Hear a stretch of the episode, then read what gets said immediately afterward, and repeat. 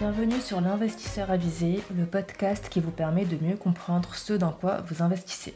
Je suis Zineb directrice crédit et responsable de la sélection des opérations que nous finançons depuis plus de 6 ans chez Bonds. Au cours de cette nouvelle saison, je décrypterai avec vous les différents placements financiers et immobiliers du marché pour devenir vous aussi un investisseur avisé. Aujourd'hui, j'ai le plaisir de recevoir Nouma Joquier, CEO de Nalo, plateforme de conseil et d'investissement en ligne, qui après avoir été élu meilleure assurance vie en 2022, vient de lancer son PER. Bonjour Nouma. Hello Zineb. Euh, Nouma, merci de nous rejoindre aujourd'hui. Pour euh, introduire un peu ce podcast, est-ce que tu peux te présenter et nous expliquer euh, ton parcours et ta vie chez Nalo? Si je commence avec Nalo, parce qu'on va, je vais, être très synthétique, on va avoir l'occasion d'y revenir juste après. Mais Nalo, donc c'est une plateforme d'investissement, donc c'est ce qu'on appelle un robot advisor qui aide les particuliers à investir par projet de vie, donc avec un axe qui est très projet et pas produit ou enveloppe fiscale. Et on parlera de deux enveloppes fiscales aujourd'hui qui sont l'assurance vie et le PER, mais il y en a plein d'autres. Et euh, ce qui m'a amené moi à venir chez Nalo et mon parcours, c'est que euh, j'ai été moi-même en recherche de, de solutions d'investissement quand j'ai rejoint Nalo il y a 5-6 ans. Euh, j'avais euh, voilà, plein d'Excel, plein d'outils euh, sur lesquels je bricolais pour mes propres investissements. Et j'ai rencontré les deux fondateurs de Nalo en 2017. C'était le tout début, ils étaient trois, et donc voilà, j'étais le quatrième. Je suis rentré comme COO, donc en charge des opérations, de l'investissement et du développement commercial. Et j'ai pris la, direction de Nalo en début d'année. Euh, et avant Nalo, j'étais plutôt j'avais un passé de, banque d'investissement, banque d'affaires, vendeur, trader en salle de marché, et puis après conseiller en stratégie. Et j'ai ensuite créé une entreprise qui s'appelle Alogia, co-créée, qui existe toujours et qui aide nos, aînés, nos grands-parents à, avoir des solutions euh, technologiques pour euh, pas aller en EHPAD et pour rester à domicile. Et voilà, j'ai fait un peu le, je cherchais le, gap entre l'entrepreneuriat, mais quand même en finance, et je suis tombé sur la fintech Nalo. Euh, voilà, on reviendra évidemment en détail sur, ce qu'on fait après.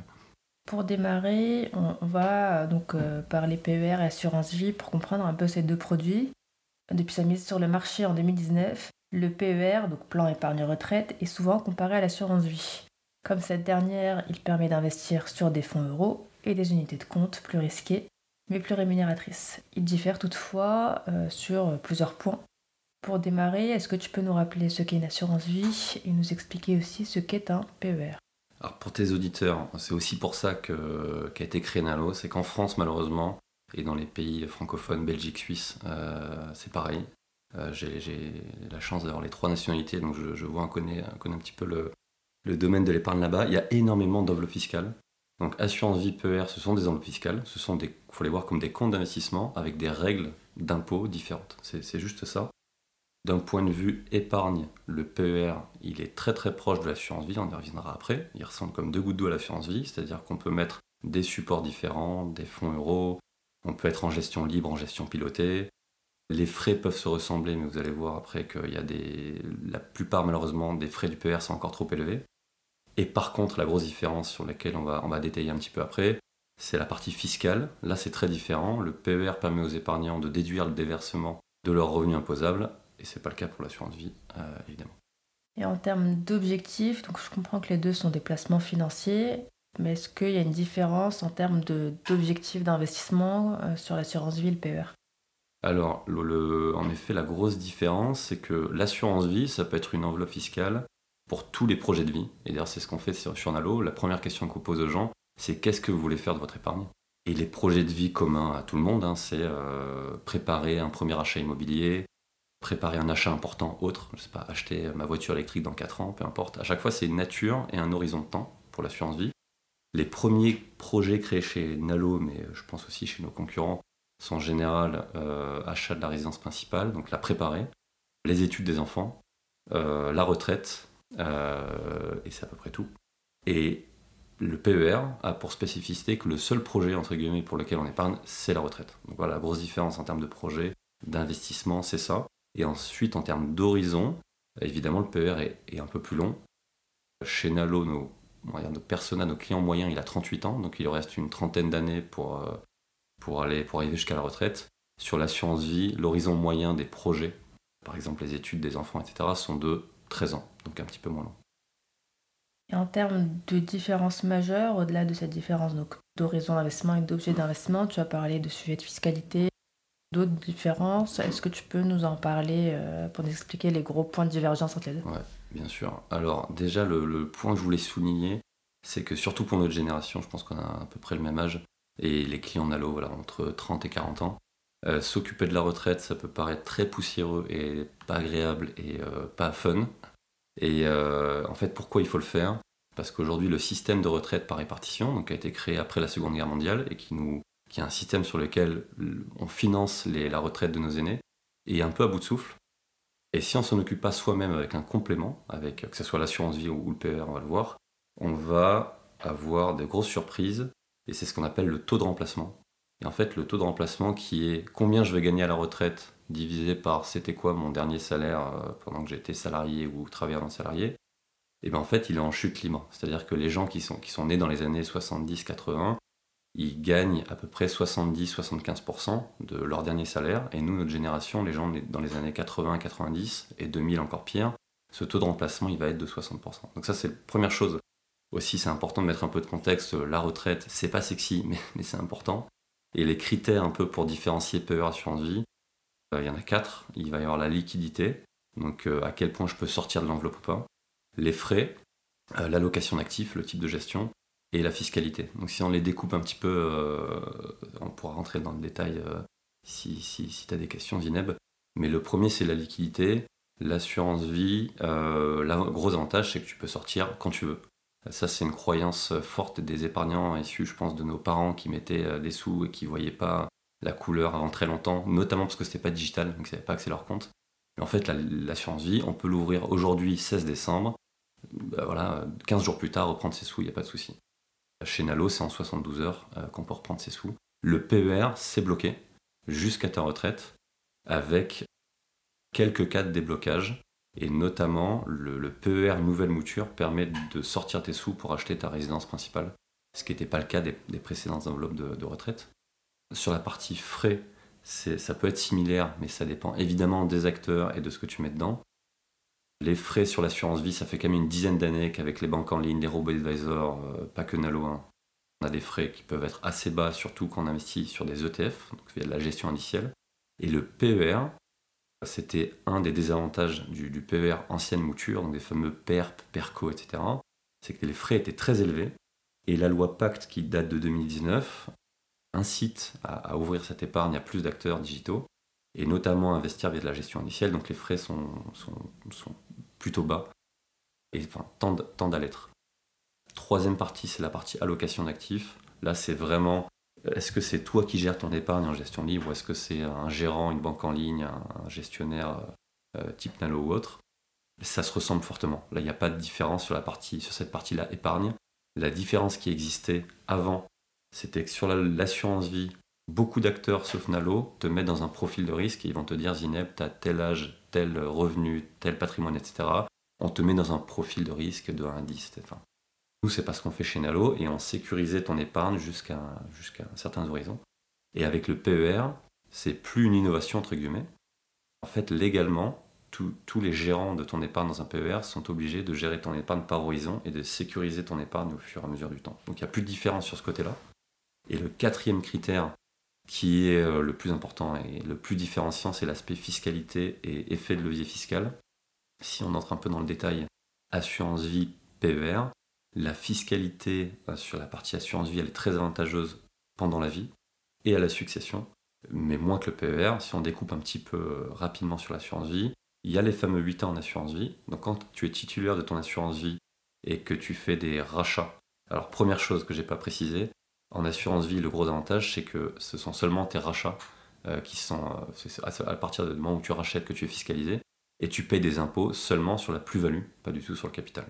Donc première chose, quand tu titulaire de ton assurance vie lors d'un rachat, euh, donc voilà, tu es fiscalisé sur les, sur les plus-values. Après 8 ans, il y a un avantage, c'est-à-dire, je ne rentre pas dans le détail du découpage, mais l'enveloppe fiscale complète passe de 30% à 24,7% après 8 ans. C'est un petit avantage pour l'assurance vie. Et ensuite, à ton décès, à mon décès, tes héritiers vont, être, euh, vont, avoir l'avantage que l'assurance vie est dite hors succession. Et donc, ils vont avoir un abattement avant de payer des impôts. Donc si le bénéficiaire est le conjoint, les enfants, donc c'est exonéré d'impôts. Euh, enfin, que pour le conjoint, c'est exonéré d'impôts. Et pour la partie enfant, l'imposition, donc tu as un abattement de 152 500 euros. Donc un exemple très concret, décès, j'ai deux enfants et mon assurance vie fait à peu près 300 000 euros.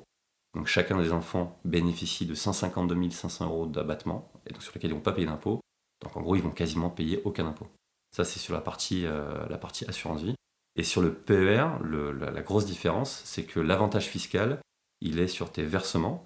Mais en fait, c'est un peu un pari de quel taux tu vas payer d'impôts euh, à la sortie. Parce qu'en fait, tu es défiscalisé à l'entrée, mais plus tard, tu payes des impôts.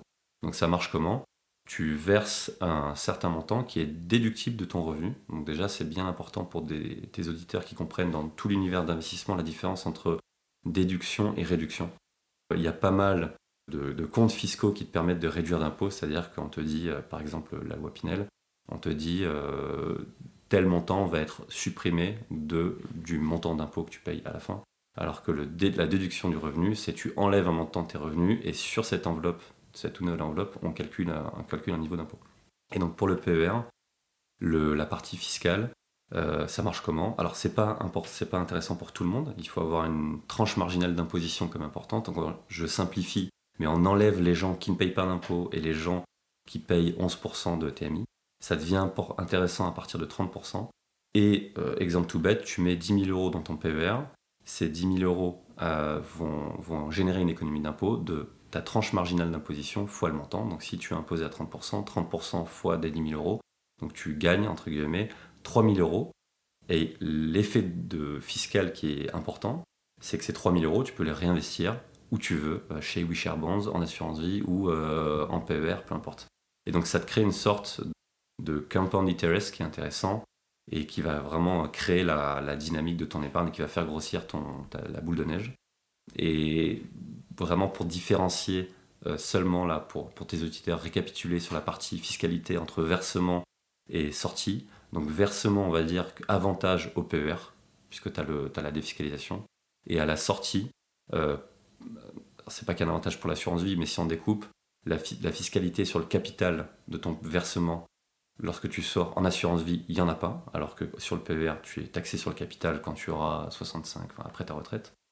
Et sur la fiscalité sur la plus-value, là, il y a encore un avantage pour l'assurance vie, parce que si ta plus-value est inférieure à un certain montant, 4600 euros, en fait, c'est un abattement, tu ne payes pas d'impôt, alors que pour le PER, tu es taxé à la flat tax, donc tu es 30% euh, sur, sur la partie plus-value. Euh, voilà, j'espère que c'est pas trop euh, long. Mais c'est très clair. c'est très clair. Pour, pour, rebondir sur un, un, exemple un peu concret en parlant de Nalo, donc justement Nalo a été élu meilleure assurance vie en ligne en 2022 et vous avez depuis peu élargi votre offre en proposant également donc du PER sur mesure. Est-ce que tu peux nous en parler un peu pour pouvoir mettre ça en en exergue par rapport à ce que tu as dit plus tôt. Oui, et euh, alors c'est, on, a, a profité justement de la loi Pacte 2019, pareil, je rentre pas dans le détail barbant de, cette loi-là, mais cette loi-là, elle a permis plusieurs choses. Elle a permis euh, à ce que les transferts de, de PER soient plus faciles. Donc on n'en a pas parlé avant, mais une des différences entre PER et assurance vie, c'est ce côté transfert. Tu peux pas facilement transférer une assurance vie si tu es, par exemple chez Generali et que tu vas aller chez un autre acteur sur Avenir tu peux pas le faire. Le PER, c'est pas le cas, tu peux transférer ce que tu veux. Donc les anciens PER euh, créés à partir des débuts des années 2000 dans la nouvelle mouture, tu peux le transférer. Et de nouveaux PER à nouveaux PER, pareil. Ça, c'est une petite, euh, petite précision. Et chez Nalo, qu'est-ce qu'on a créé Qu'est-ce qui est différenciant? C'est que c'est surtout sur la partie frais et personnalisation de la location. Donc sur la partie frais, on l'a dit avant la loi Pacte, et en réalité encore beaucoup aujourd'hui, les frais sont très élevés. J'imagine que vous faites beaucoup de pédagogie sur ça et sur la partie euh, financière, sur les frais cachés. Mais ce que se rendent pas compte souvent les gens, c'est qu'il y a la partie frais cachés en finance, ce sont les frais des, euh, sociétés de gestion qui peuvent atteindre voilà, 3 à 4%. Donc les gens se disent je paye 1%, ils mettent pas les sociétés de gestion et en fait ils finissent à 4%, ce qui fait qu'il faut mettre, faire au moins 4% annuel pour avoir un rendement positif. Cette partie frais bas, nous on l'a taclé depuis le début chez Nalo avec de la gestion indicielle, donc des ETF un ETF en, très synthétique, c'est un fonds d'investissement qui est automatisé sur la partie gestion euh, par des sociétés de gestion et qui coûte jusqu'à 10 fois moins cher. Donc sur cette partie frais, On a fait comme sur l'assurance vie, on est full ETF. Euh, donc sur notre PER et assurance vie, les frais totaux sont à peu près les mêmes. C'est à peu près 1,6% maximum. Mais c'est du maximum, il y a des gens qui payent chez Nalo 1%, 0,9%, etc. La grosse partie où on a, on a, apporté de l'innovation, c'est sur la personnalisation de l'allocation. Comme le PER, c'est un produit très réglementé, légal, en gros géré par l'État, ils ont mis des bonnes règles bien rigides, notamment pour la partie location et pour la partie sécurisation. Et donc comment ça marche? Il faut imaginer que quand on crée un PER, on doit le faire avec une banque ou un assureur. Donc nous, on a créé ça avec Apicil. On a, décidé, de créer ça avec eux après un appel d'offres en voyant une vingtaine d'assureurs parce qu'ils ont la meilleure technologie, on pense, euh, en termes d'apéisation pour digitaliser le produit. Et ce qui fait la, grosse différence de ce qu'on a créé, c'est que la plupart des acteurs ont des grilles. Ça marche comment? Il faut imaginer en ligne des buckets d'âge, donc 25, 30 ans, 30 ans, 35 ans, 35, 40, etc., jusqu'à la retraite, et en colonne des, fonds d'investissement. Et en fait, ces grilles, on les envoie aux assureurs et on leur dit euh, tant que Zineb est entre voilà, je sais pas, 25 ou 30, 30, 35, etc., voici l'allocation. Tout le monde fait ça sur le marché. En fait, quand on ouvre cette boîte et quand on rentre dans le détail ce que ça fait, c'est que souvent, on te fait l'allocation d'actifs. Donc imaginons euh, pour toi euh, beaucoup d'actions a priori, parce qu'il te reste une trentaine ou 35 ans avant la retraite. donc mettons 90% d'actions et 10% d'obligations.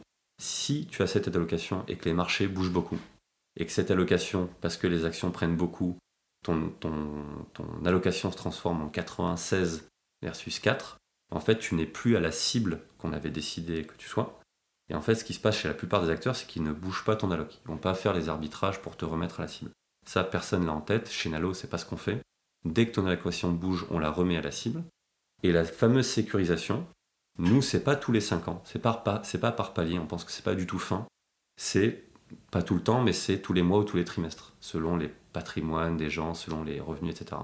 Et donc, on n'attend pas pour quelqu'un qui a 30 ans qu'il ait 35 ans pour faire bouger son alloc, on attend juste le mois après. Où, euh, Donc, on va dire que la convexité et donc la, décroissance du risque est beaucoup plus fine.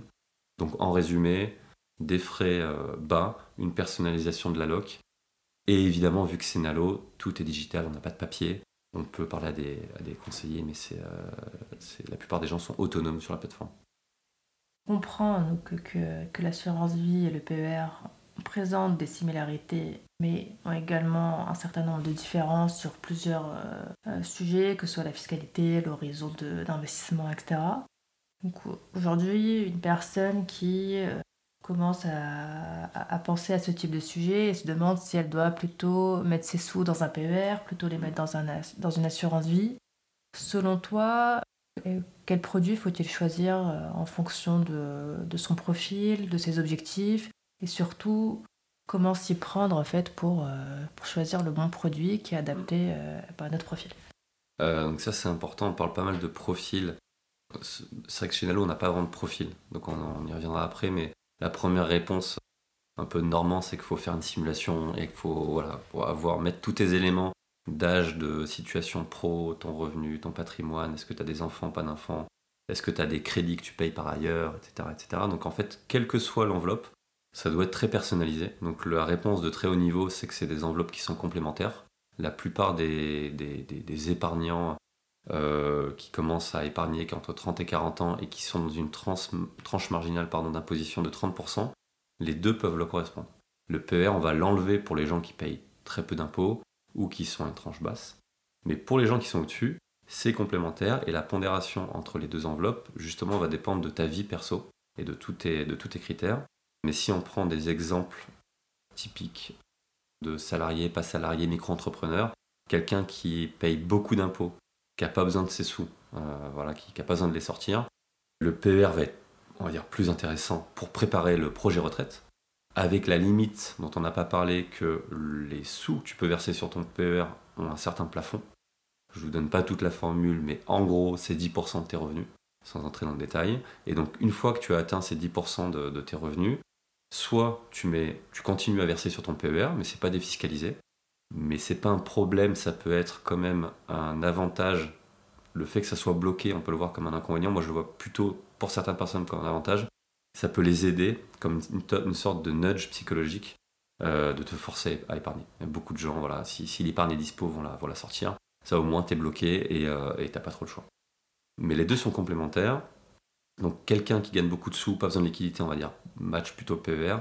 Un travailleur non salarié ou un micro-entrepreneur, pareil, qui est assez imposé. Le PER aussi, notamment parce qu'il cotise très peu. Donc si on prend le cas d'une entrepreneur, alors je l'ai plus sous les yeux, mais euh, ce qu'on avait créé euh, avec l'équipe, euh, pas mal de différents profils. Il y avait voilà l'exemple d'une femme micro-entrepreneur, 40 ans, qui gagne 5000 euros par mois. En fait, elle cotise très peu, c'est-à-dire que ces 5000 euros, le fameux taux de remplacement, va, devenir 700 euros. Donc si tu as des enfants, ou même pas, mais pour payer un loyer à 700 euros, même à 65 ans, c'est compliqué. Donc pour cette personne-là, micro-entrepreneur imposé, mais qui cotise très peu, en fait, match au PER aussi également. Et après, euh, ce qu'on se dit, c'est que le reste de ton épargne, si tu es épargné, soit tu les réinvestis dans ton PER, mais tu ne le défiscalises pas. Mais c'est pas grave, euh, tu es euh, fiscalisé à l'entrée, mais à la sortie, tu ne paieras pas d'impôt. Ou alors tu le mets sur d'autres enveloppes, assurance vie ou diversification, immobilier locatif, ou d'autres plateformes comme la tienne, évidemment. on peut aller sur, beaucoup de choses. Donc la réponse aussi vraiment détaillée, c'est qu'il faut faire une simulation sur Nalo, c'est assez simple, c'est 4 minutes et on met tous ces, ces critères de, de, revenus, de patrimoine. Et ce qu'on fait, c'est qu'on n'a aucun intérêt, on n'a aucun conflit d'intérêt sur les deux enveloppes. Donc nous, on propose les deux, mais c'est vraiment l'algo qui va te dire est-ce que c'est euh, de l'assurance vie, du PER ou les deux éventuellement. Et, euh, on n'a aucun intérêt à ce que tu fasses l'un ou l'autre, les frais sont les mêmes. Donc j'enjoins vraiment les auditeurs à, à faire ce genre de simulation. Et autre chose aussi à, faire, ce qui est important, c'est que vu qu'on n'y pense pas trop dans notre tranche d'âge, tu as des sites qui commencent à être bien faits comme Info Retraite, qui te permettent de voir justement ce qu'on se dit, combien tu vas gagner à, la, retraite, et est-ce que tu as déjà des PER auxquels tu n'aurais pas pensé sur des, euh, sur des précédentes expériences? Quand tu bosses dans des grands groupes, souvent tu as des euh, plans d'épargne euh, entreprise. Moi j'avais oublié que j'en avais, j'ai découvert ça sur, sur, le site, et ça te permet de dire j'ai quelque chose déjà, et donc, si jamais c'est intéressant pour moi d'en ouvrir un autre parce que les frais sont très bas, euh, chez Nalo ou ailleurs évidemment, peut-être qu'on peut les transférer euh, chez, ce nouvel acteur. Et les frais de transfert sont assez bas euh, quand ça fait un petit moment que tu les as. Si, toujours pour rester sur ces mêmes sujets, donc si en tant qu'actif, j'ai toujours investi dans l'assurance vie, et que justement euh, mon, niveau d'imposition par exemple a, connu une grosse augmentation, que je me rends compte qu'il est plus intéressant pour moi d'aller sur du PER. Est-ce qu'il est avantageux donc, de racheter euh, son assurance vie pour l'investir sur un PER bah, C'est une très bonne question, mais il reste, il reste 14 jours. Parce qu'en fait, il y a une loi qui permet de transférer ton assurance vie, ton assurance vie sur un PER. Et donc, c'est vraiment un rachat total. Tu prends ton assurance vie, tu la rachètes et tu la mets sur le PER. Donc c'est jusqu'au 31 décembre 2022. L'État et, les directions euh, du Trésor et les, directions euh, des impôts euh, changeant les règles souvent, ça peut être reporté, mais ne comptons pas dessus. Disons qu'il reste 14 jours pour le faire. Et c'est quoi l'avantage pour le faire? C'est que comme tu rachètes ton contrat d'assurance vie, ce qu'on a expliqué tout à l'heure, c'est que tu es imposé sur tes plus-values, sur, ton assurance vie. Et en fait, là, dans, le cadre d'un transfert assurance vie vers le PER, l'abattement est doublé. Donc si tu as moins, avant c'était de 4600 euros de, plus-value par personne, euh, tu ne payais pas d'impôt. Et là, ce, cet abattement passe au double, double par personne. Et donc tu as l'effet du double, du double abattement sur l'assurance vie quand tu rachètes et de l'économie d'impôt sur le PER. C'est-à-dire que la somme que tu vas prendre sur ton assurance vie que tu vas mettre sur le PER bénéficie aussi de, de la défiscalisation de tes versements sur le PER. Mais pour bénéficier de l'abattement renforcé, il faut trois conditions. Il faut être âgé au moins de 57 ans, ce qui n'est pas notre cas. Le contrat d'assurance vie doit été souscrit au moins il y a 8 ans. Euh, et la troisième, c'est ce qu'on a dit, c'est jusqu'au 31 décembre 2022. Donc c'est euh, intéressant, euh, mais il faut se presser. Ok, c'est, je pense, très important effectivement pour nos auditeurs. Et donc concrètement, si on prend en 2022, euh, le gain financier aujourd'hui, il est plus intéressant avec une assurance vie ou avec un PER Alors là, le, en fait, ce qu'on met dans le gain, moi j'aime, j'aime à, faire réfléchir les gens sur en fait l'impact des frais. Parce qu'il y a ce qu'on a dit tout à l'heure, il y a pas mal de frais, des frais cachés, les frais de société de gestion, les frais d'assureur, les frais de, du courtier, etc. En fait, les frais, c'est le premier facteur explicatif de la perf. Évidemment, si tu as des frais de 3-4%, ça plombe ta perf et il faut au moins une perf supérieure. Donc, en fait, quand on parle de gain, il faut d'abord voir ça, le premier facteur de, de perf qui sont les frais. Et là, entre assurance vie et PER, on peut trouver les mêmes niveaux de frais chez Nalo ou ailleurs. Donc, il n'y a pas de, on va dire, il a pas de, de gagnant sur cette partie-là. Sur la partie vraiment si le PER est un PER assurance ou une assurance vie, il bénéficie aussi du fonds en euros, donc le fameux fonds à capital garanti. Les, les, perfs des fonds en euros sont vraiment décroissantes depuis 5-10 ans. C'est plus du tout ce que connaissaient nos grands-parents ou nos parents. D'ailleurs, c'est juste une aparté, mais pour nos parents ou nos grands-parents, assurance vie égale fonds euros. Euh, et donc, ils avaient raison, puisque les, les, les, perfs étaient très élevés. Donc, le capital garanti pouvait atteindre 7%. Donc, 7% garanti, je suis dans les années 90, je me pose pas de questions euh, et, j'investis sur ça. Donc aujourd'hui, PER et assurance vie bénéficient de ces fonds euros qui sont à peu près les mêmes. Donc pareil, il n'y a pas vraiment de différence. Et en fait, le réel gain financier, il faut le voir justement beaucoup plus sur la partie fiscalité. Et donc tous les exemples qu'on a pris tout à l'heure, avec euh, si on reprend un versement de je sais pas, 10 000 euros sur une tranche marginale à 41%, euh, cette somme va être déduite, donc il gagne 4100 euros de déduction. Et ce qui est important, c'est le fameuse composition d'intérêt c'est que ces 4100 euros pardon, que tu as épargnés en mettant dans ton PER, tu peux les réinvestir, soit dans ton PER, soit dans une assurance vie, soit encore ailleurs. Et en fait, c'est ce qu'on appelle le, levier fiscal. On va dire qu'il y aurait plutôt un avantage à ce type de, mécanique, puisque ce levier fiscal qui va créer des intérêts euh, composés va être plus important si tu utilises le PER euh, que l'assurance vie. Euh, donc je dirais sur cette partie-là, euh, en gros, sans parler vraiment des perfs financières, parce que là, on l'a dit un petit peu en introduction, mais les supports sont les mêmes. C'est-à-dire que chez Nalo, euh, ce sont des allocations full ETF, donc que tu sois en PE ou en assurance vie, c'est la même chose. Donc encore une fois, je rappelle les principes de base, mais le vrai gain financier, il faut le voir plutôt sur long terme. Donc ça sert à rien, nous, on a des clients forcément qui viennent voir leur solde tous les jours. Ça n'a pas de sens. quand on investit sur le PER à 30 ou 35 ans, le but, c'est de faire son allocation, que Nalo ou un autre acteur gère ton épargne et qu'on ouvre, entre guillemets, le paquet cadeau dans 30 ans, en mettant en place des versements programmés. Mais si on tient seulement compte de cette partie-là, qui est l'effet, euh, l'effet levier fiscal, on va dire que le PR est, bien, bien intéressant. Et sur euh, toujours ces deux produits, tu as parlé un peu plus tôt au début de, des modalités de succession. Aujourd'hui, est-ce que le PER est un meilleur moyen ou non euh, de succession que l'assurance vie? C'est que les deux euh, ont des avantages en termes de succession. En gros, le PR n'est pas fait pour ça, il n'a pas été créé pour ça, mais il y a des avantages quand même. Alors que l'assurance vie, clairement, quand tu le compares au PEA, au compte titre et aux enveloppes bancaires ou au livret, euh, le gros avantage, c'est l'avantage sur la succession. Donc on va dire qu'au global, il est plus efficace que le PER si les bénéficiaires, euh, surtout, sont pas le conjoint, marié ou paxé et les enfants. Puisqu'à ce moment-là, en fait, si c'est le, si le cas, il y a des abattements dont on a parlé tout à l'heure, les fameux 152 500 euros, ou alors l'exonération complète pour le conjoint. Mais pour le PER, si les bénéficiaires justement sont proches, on va dire conjoints euh, ou enfants, pareil, je ne vais pas détailler tous les cas, mais je donne les clés de, compréhension pour tes auditeurs.